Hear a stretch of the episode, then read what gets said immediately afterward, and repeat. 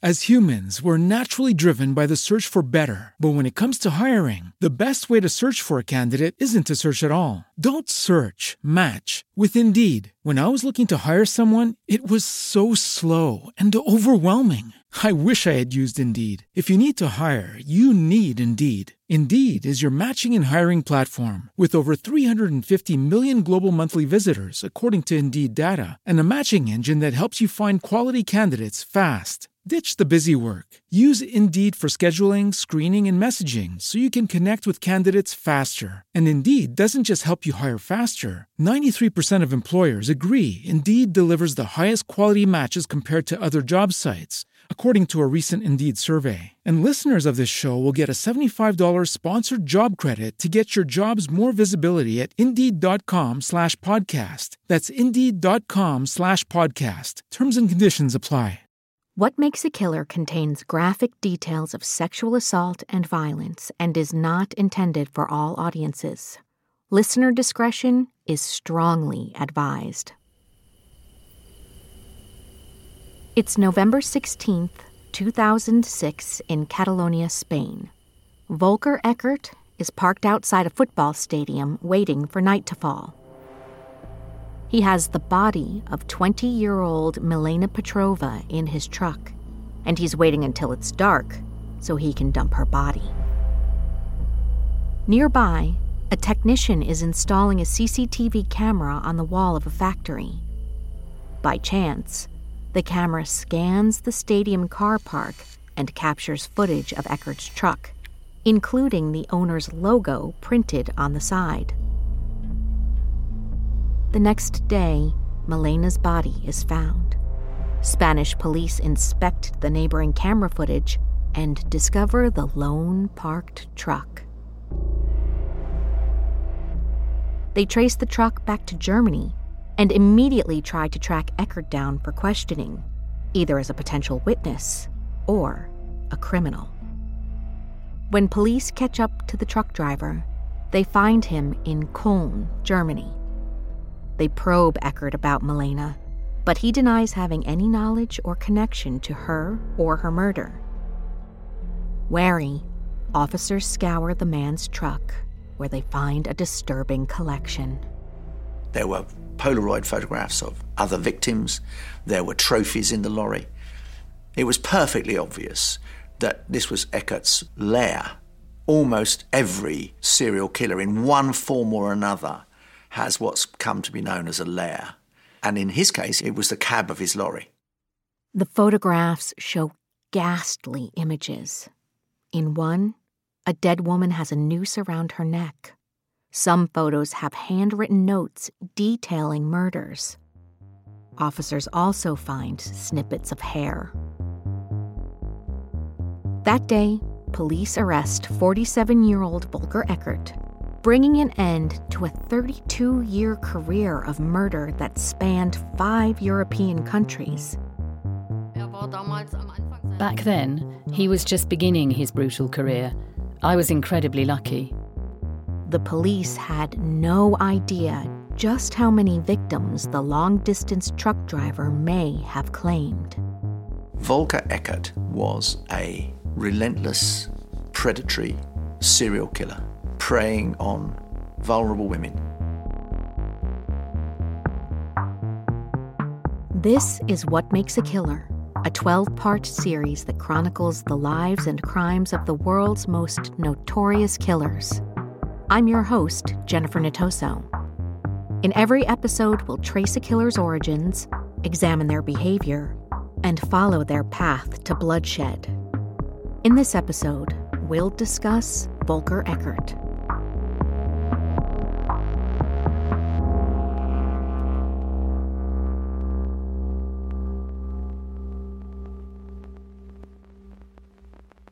Volker Eckert was born in the small East German town of Plauen in 1959.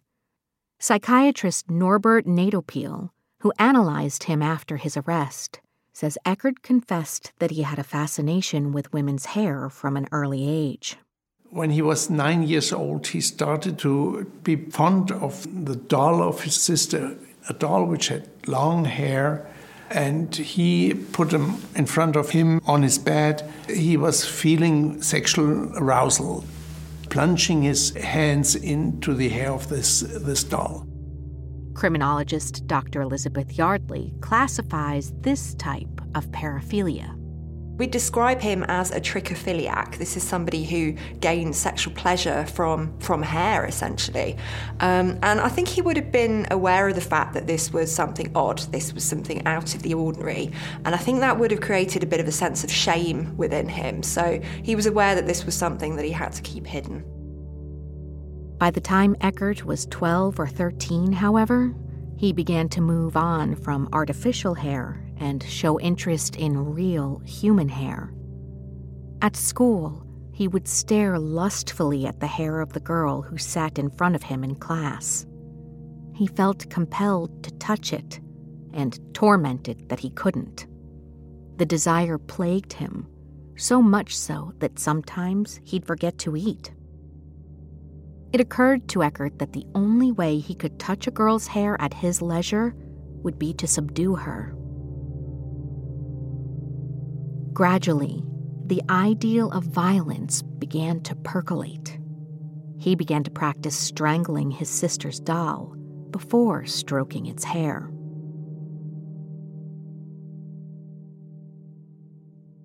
As Eckert entered adolescence, his parents' marriage started to fall apart.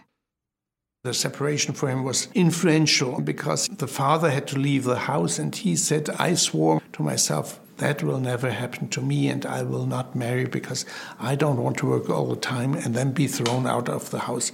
Um, and he took sides with his father eh, after that, but he lived, continued to live with his mother. After his parents split, Eckert's anger intensified and he acted impulsively. He went off the rails, and, and one incident involved taking his parents' car and, and going off on, on a bit of a joyride. Um, and then he, he returned home and he was in a lot of trouble for that.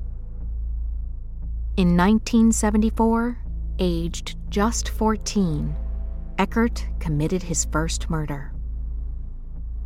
On May 7th, Eckert visited his classmate and neighbor, Sylvia Unterdörfel, who had long, beautiful locks of hair.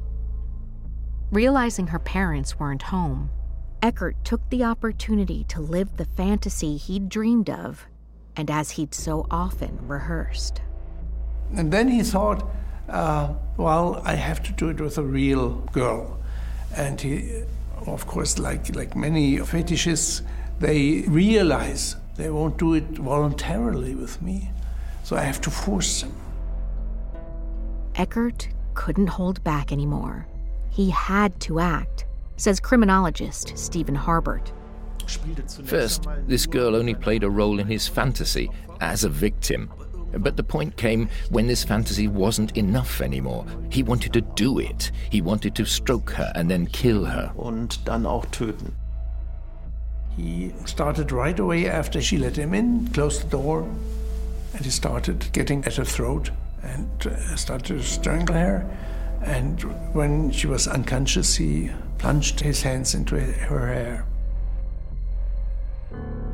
Once Eckert was satisfied, he tried to disguise the murder. So, what he did is attach the, the end of the clothesline to a door handle to make it look as if she'd killed herself. Local journalist Rainer Meyer continues the story. Just as her mother was getting home from work, she walked in to find her dead daughter. Of course, like with every unnatural death, the East German investigation authorities began their work and came to the conclusion that it was a suicide. And for 32 years, right up until Volker Eckert's confession, her parents had lived with the belief that their daughter had taken her own life. Though it seemed unlikely that Sylvia had hanged herself from a doorknob, the police closed the case. At the end, Eckert managed to set up the scene so cleverly that the police fell into his trap. Eckert had gotten away with murder and would continue to kill.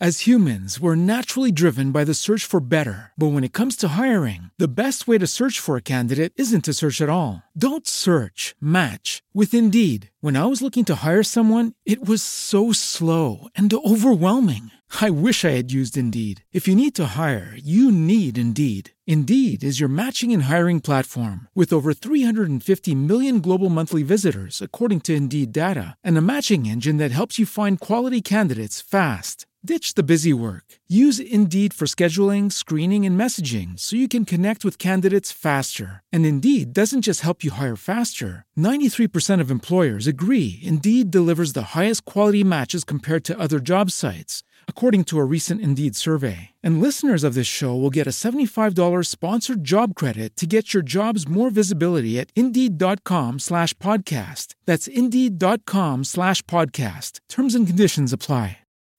Swimsuit? Check. Sunscreen? Check. Phone charger? Check. Don't forget to pack the 5 Hour Energy. It fits great in a pocket or carry on, and the alert feeling will help you arrive ready for anything. Now get 20% off when you use code 5HE Travel at 5hourenergy.com. Expires April 30th. One time use only, not valid with other discounts. Remember, visit 5hourenergy.com and use code 5HE Travel to save 20%.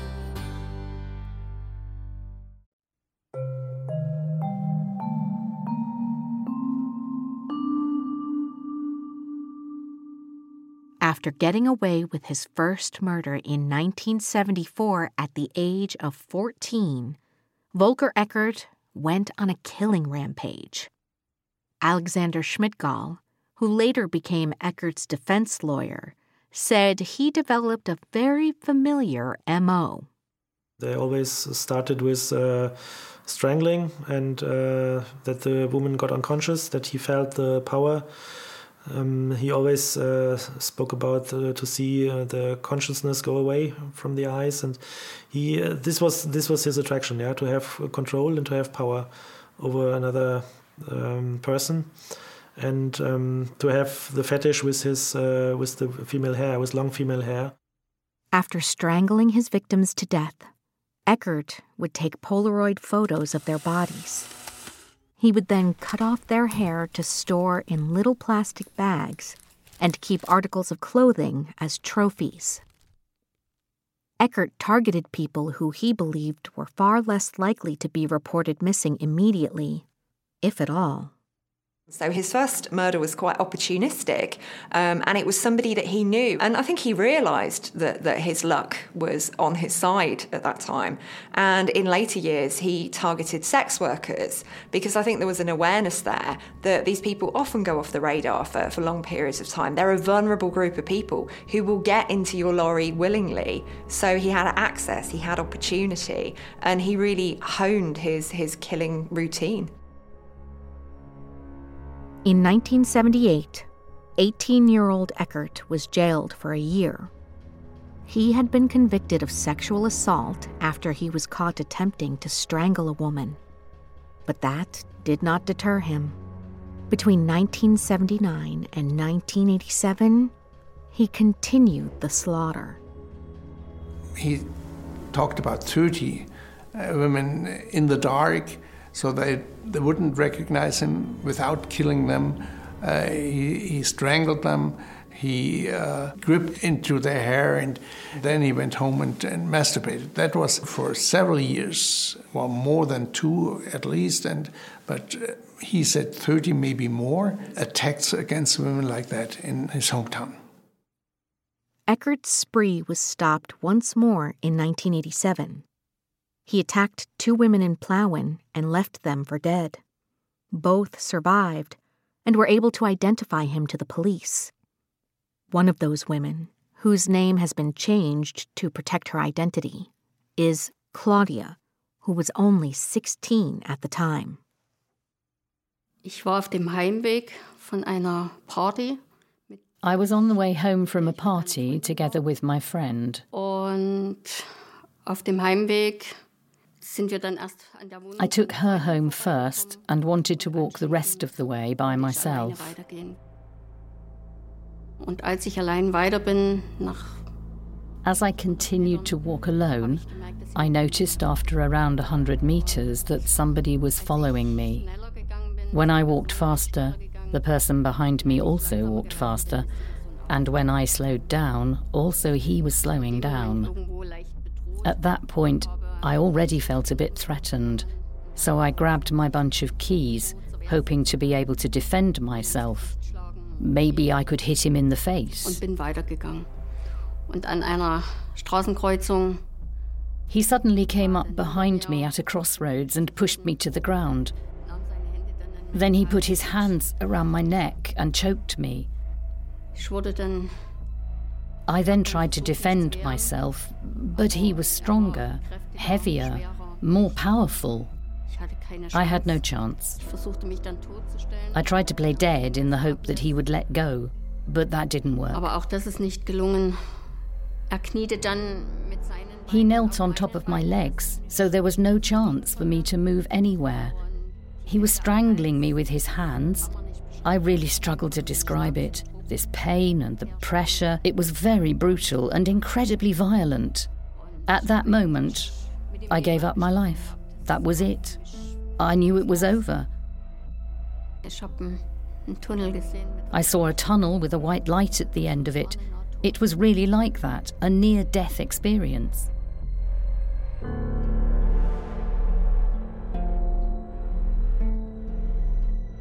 Incredibly, Claudia survived and was able to give a detailed description of her attacker to the police.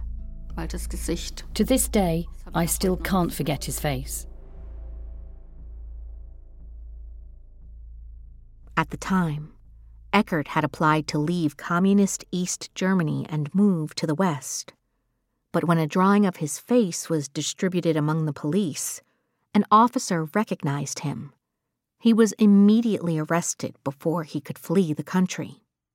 Es gab dann eine The day of his court hearing arrived when he was about to be convicted. He was sitting only a few meters away from me, und hat and suddenly he apologized to me. zu diesem Zeitpunkt For me, well, there can be no excuse for a crime like this. In 1988, Eckert was sentenced to 12 years in prison for attempted murder. During his time behind bars, he underwent therapy for his sexual deviance. The treatment, in the eyes of the prison authorities, was a success. Der Arzt oder der Psychologe. The doctor or the psychologist who saw him was very certain that Volker Eckert could control his sexual urges from then on. And this was apparently supposed to have been ensured as he was supposed to undergo more therapy when he made it out of prison. But he didn't do it. Eckert served just six years of his sentence. In 1994, he was released into the world yet again.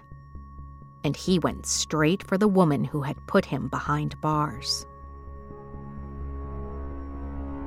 Er stand eines Nachts vor der Tür. One night, he was standing in front of my door. He rang the bell wearing a boiler suit, one of these blue ones, and said, There is a burst pipe, you must let me in. I had a little peephole in the door, a tiny little hole where I could look through, and there I recognized him. I did not open the door, but I know it was him. He tried to find me. I don't want to know what he wanted to do with me. Now it's over, thank God, but he definitely wanted to attack again. Er hat definitiv nochmal angreifen wollen. By 1994, the Berlin Wall had fallen, and Eckert was free to travel wherever he wanted. Mir haben die Frauen leid getan. I felt sorry for the Er women saß im Gefängnis. because while he had been in prison, psychologists and other similar professionals would have actually realized that he was still a danger to society. But because of the reunification of Germany, he was released, and nobody seemed to care.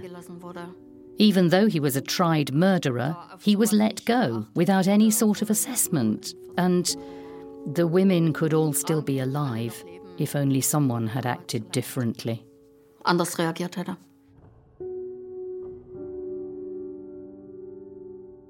After he got out of prison, he was able to slip through the net of the authorities. He was able to uh, give them as much as they wanted, but not too much to uh, see that there's a dangerous person who is uh, still dangerous for the society, who is still running through life with this, uh, yeah, let's call it disease, with these uh, criminal obsessions. Eckert settled in the small town of Hof, where no one knew of his former crimes. Hat dort in Hof dann Fuß gefasst. So he had landed on his feet in Hof and settled in well, and was well liked. His landlady also said she had rarely encountered such a nice tenant. By 1999, 40 year old Eckert had taken a job as a long distance truck driver, a profession that suited the killer perfectly. It allows them to go off the radar for quite extended periods of time. They work unsupervised, they don't answer to anybody, and they have these long stretches of time to, to ruminate and to, to basically get lost in, in their own thoughts. So that creates an environment in which their fantasies start to become a reality. And then when they do offend, we often find that, that they can dump the bodies of their victims in a completely different police jurisdiction to the one that they picked them up in. And that creates something called linkage blindness within the police who are investigating these crimes. They don't always connect them immediately. Over the course of six years, Eckert ventured over country borders, killing freely in Spain, France, Germany, Italy, and the Czech Republic. Eckert would lure unsuspecting victims into his truck before strangling and then raping them. The bodies of these women were often found days after the attack, discarded in roadside ditches naked. With no clues or leads on a culprit, police in each country were baffled as cases of these unsolved murders continued to grow. The fractured forces of Europe didn't consider that they were dealing with a nomadic serial killer.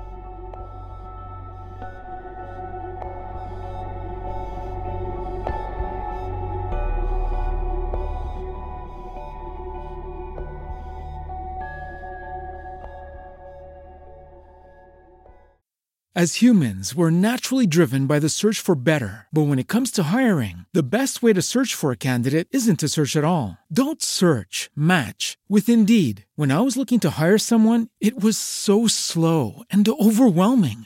I wish I had used Indeed. If you need to hire, you need Indeed. Indeed is your matching and hiring platform with over 350 million global monthly visitors, according to Indeed data, and a matching engine that helps you find quality candidates fast. Ditch the busy work. Use Indeed for scheduling, screening, and messaging so you can connect with candidates faster. And Indeed doesn't just help you hire faster. 93% of employers agree Indeed delivers the highest quality matches compared to other job sites, according to a recent Indeed survey. And listeners of this show will get a $75 sponsored job credit to get your jobs more visibility at Indeed.com slash podcast. That's Indeed.com slash podcast. Terms and conditions apply. On November 2nd, 2006, Eckert's murderous career was finally put to an end. Journalist Rainer Meyer and true crime author Geoffrey Wansell know the story well. Volker Eckert hat ähm, seine letzte Tat. Äh, Volker Eckert's last victim was Milena Petrova near Hostalric in Catalonia, North Spain. He picked her up there and abused her in his lorry. He spent another day driving around. And the morning after, he dumped her at a nearby stone bridge. Somebody was erecting CCTV cameras, which hadn't been there before, and just to test them, panned. One of the images it caught was Eckert's lorry. And when the body that he dumped nearby was found, almost the first place the police went was to look at this entirely accidentally caught CCTV imagery, which led them directly to Eckert. A Europe wide search was organized. It was the beginning of a huge international story. On November 17, 2006, detectives found Eckert and his truck at a car wash in Kulm, Germany. Police raided his truck where they found a collection of disturbing photos and hair clippings. They were his trophies, if you like, along with hair and various other things. They represented for him the reason. The body itself was disposable, but that memory and that lock of hair or locks of hair were his explanation to himself about why he was doing it. That was what he was there for.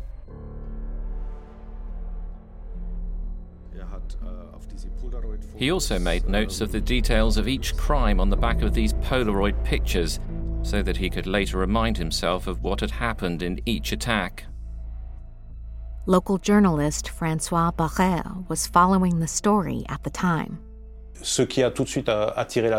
What caught our attention straight away was the fact that the killer was a fetishist. In other words, this was someone who kept souvenirs of their crimes, who took things from their victims, including locks of hair, things like that, keeping things, souvenirs, fetishes, keeping them in a kind of, like some kind of treasure. He is the kind of character you don't find too often in European crime stories, and in this case, we were almost imagining a, a film character. He created a, a, little repository, essentially. And this is something that's quite common for, for serial killers, and it, it, serves several functions for them. So it enables them to relive their crimes, to, to revisit that, that moment when they were all powerful and, and fully in control. But it also acts as a bit of a stimulus to, to do it again. Um, so it really is a, a vicious circle when it comes to trophies. After his arrest, Eckert immediately confessed to a murderous career that had lasted for more than 30 years in five countries. His defense lawyer, Alexander Schmidt-Gall, remembers. He confessed immediately after he got arrested by the police. You have this quite often when you have um, serial killers or when you have people who have a burden carried with them for a long time. It was like a relief for him to speak with someone and to, to tell what he did. Yeah, so it was like a confession uh, in a church for him. Prosecutors sent Eckert to be analyzed by psychiatrist Professor Norbert Nedopil. We came from prison, guided by two policemen, into my offices. And then he sat with me for, for several hours alone without uh, policemen uh, and, and without any handcuffs. And uh, we had a long and serious conversation sometimes sad, sometimes um, for him or frightening events, uh, sometimes also um, very nice and and and personal and and even even sometimes we laughed together. In the end, he said, "Well, for several months." I was very withdrawn in myself. Now I could even laugh and I was freer. He said, I'm glad I talked to you. I the three or four days that we were together, he said, I, it was, I slept better, I, I talked better, I, I was more relaxed than, than usual. During these sessions, Professor Nedopil was able to assess Eckert's psychological condition for the upcoming court case. The actual conclusion is that he is psychiatrically a sadist. A sadism developed from fetishism, and this, in the legal sense, is a, a mental disorder. And uh, this mental disorder would lead to a diminished responsibility concerning the sexual acts, but not the killings that have been done to prevent detection. And that he would be a repeat offender, and if released, even after a prison sentence, would not stop it. He was really preoccupied with what other people thought of him, and he was being portrayed in a way that he didn't think was fair. He's been committing these crimes for, for over 30 years, and I think he's developed quite a grandiose sense of self. And when he's reduced to the label of a monster, he's really not happy about that at all. He's speaking about uh, tremendous, horrible things and uh, details of, of killing or actually sexually abusing other women, and uh, there was no like there was no fear, there was no shivering, there was no um, turning away of the eyes, there was nothing like a reaction you would expect if, if, if a normal person is telling this. I was always asking how you felt um, when you killed the woman. What, what did you do the day after? Did you look in the newspaper? Did you think to the parents? Did you think to the family of the, of the girls? His, his emotions were missing. He spoke um, about himself like a monster who, who's not able to control himself and that he has some defects. He knew this. He ultimately confessed to taking the lives of six women. Even so, Eckert tried to detach himself from the murders. He spoke about himself in a third person, like um, he's building a distance between the uh, Mr. Eckert, who is uh, committing the crimes and who is uh, really doing horrible things, and the person who is sitting here next to you and speaking with you. So I think this was the the way for him to to handle this, yeah, because if to think that the, the uh, person who was committing the crime is someone else because otherwise you cannot uh, you cannot live yeah? You cannot live with this uh, knowing that uh, you are this monster. Detectives believed that Eckert had likely committed more than 6 murders over the previous 32 years. So the investigators are relatively sure that it was probably 13 cases in total even though it's not possible to prove this 100% and in a further six cases, there was at least the possibility that it was him, because he was driving in the area. Eckert's movements as a long distance truck driver were easy to track using fuel receipts, GPS records, and details of where he had spent the night. Investigators from the whole of Europe dug out their old cases and compared them with the movements of Eckert that the police in Bayreuth had mapped out. And they tried to find crimes that had taken place when Volker Eckert was driving through this country.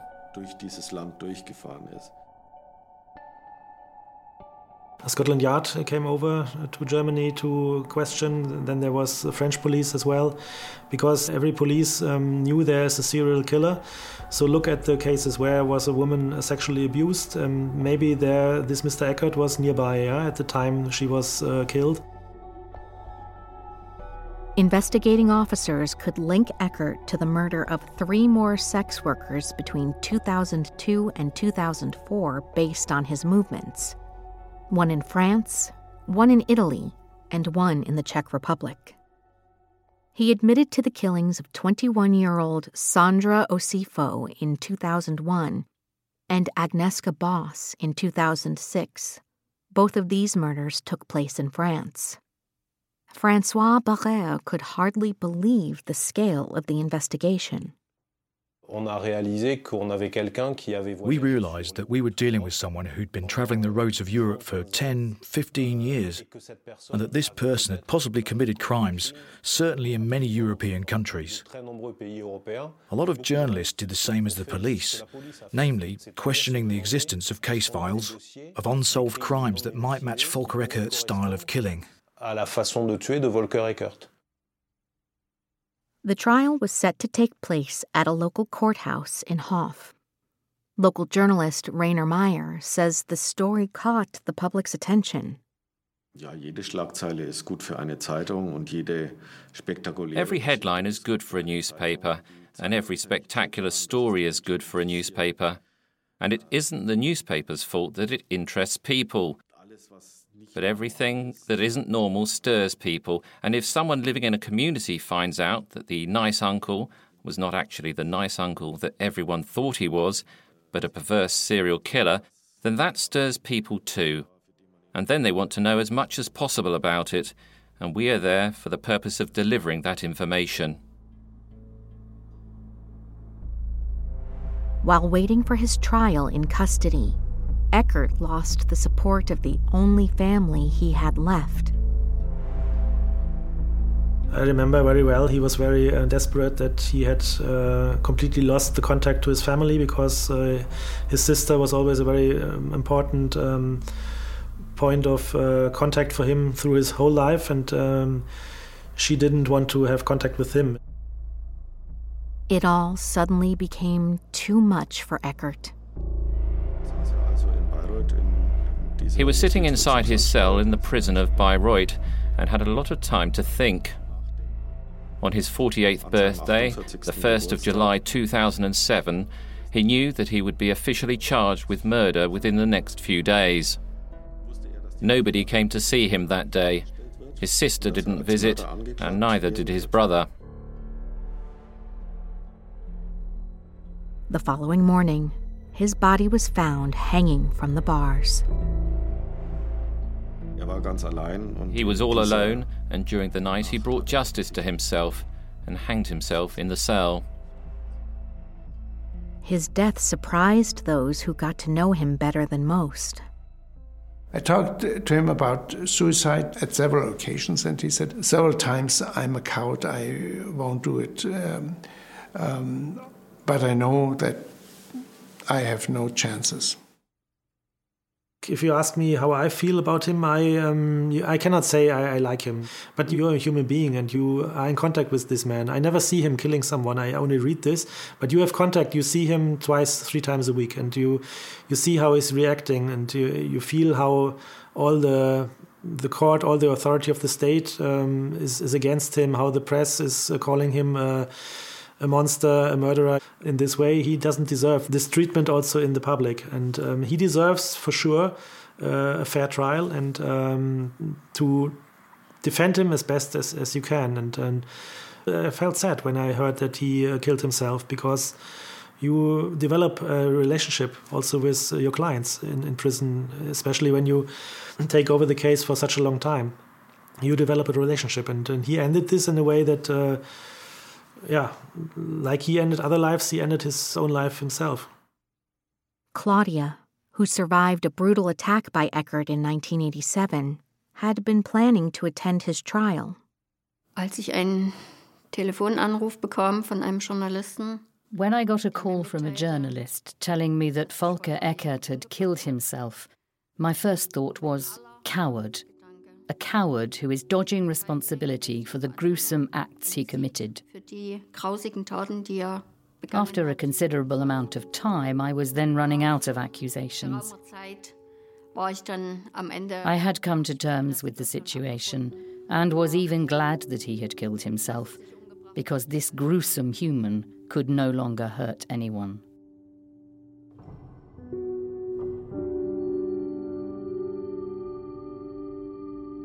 Eckert's death meant he would escape justice. There were still so many questions left unanswered about his crimes. I had a feeling of frustration above all. I knew that Volker Eckert's death meant the end of any investigations that could have been reopened on the old case files that no one was interested in anymore, and which had only reappeared in police and media news. In the end, these mysteries would never be solved. And that is what's truly shocking about the death of Volker Eckert that those victims will never be granted justice.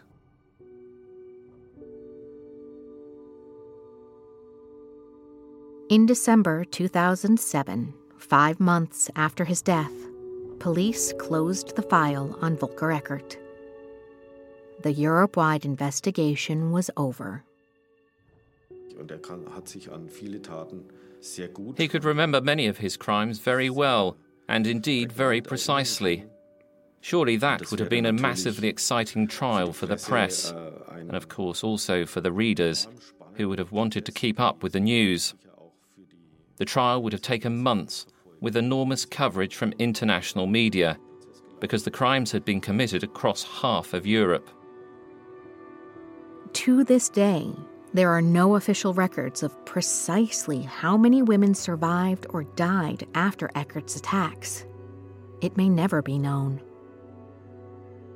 I'm quite sure that uh, there was no gap of time where he didn't do anything. So, because he always spoke about himself as someone who is not able to control the desire and the, his obsession. So, if you ask my personal opinion, I think there's a high percentage that he did more than uh, he admitted to. Yes.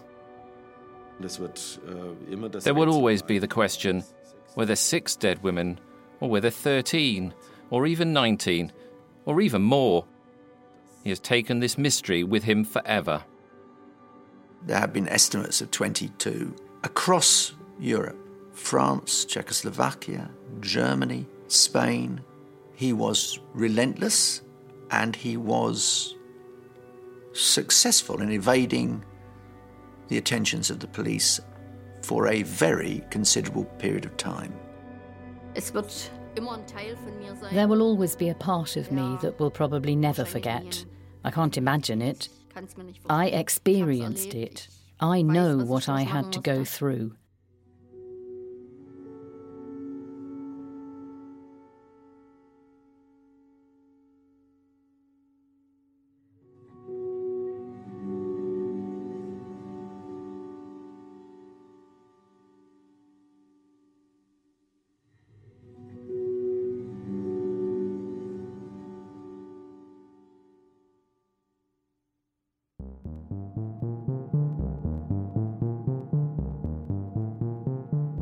What Makes a Killer is an Audioboom original series in production with Woodcut Media and hosted by me, Jennifer Natoso.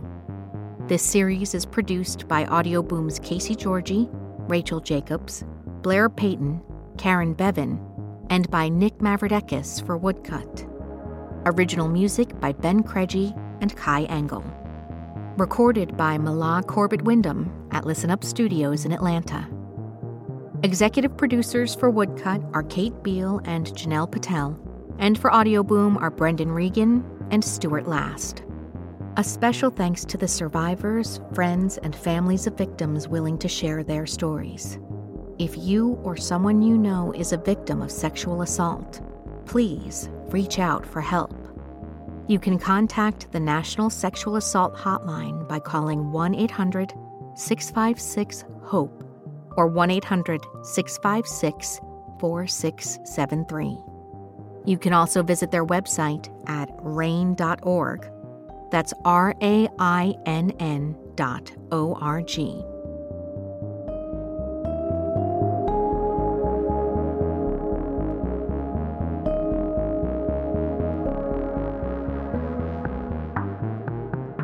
This has been What Makes a Killer, Season 1. All episodes can be heard on Spotify, Apple Podcasts, Stitcher, or wherever you find your favorite shows. Season 2 will debut later this year. Thank you for listening.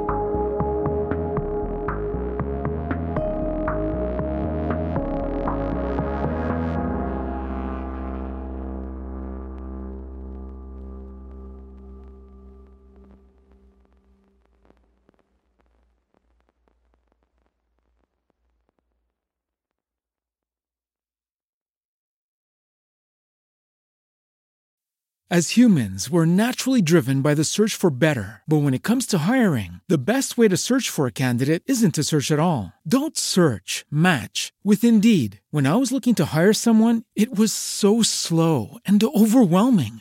I wish I had used Indeed. If you need to hire, you need Indeed. Indeed is your matching and hiring platform with over 350 million global monthly visitors, according to Indeed data, and a matching engine that helps you find quality candidates fast. Ditch the busy work. Use Indeed for scheduling, screening, and messaging so you can connect with candidates faster. And Indeed doesn't just help you hire faster. 93% of employers agree Indeed delivers the highest quality matches compared to other job sites according to a recent Indeed survey. And listeners of this show will get a $75 sponsored job credit to get your jobs more visibility at Indeed.com slash podcast. That's Indeed.com slash podcast. Terms and conditions apply.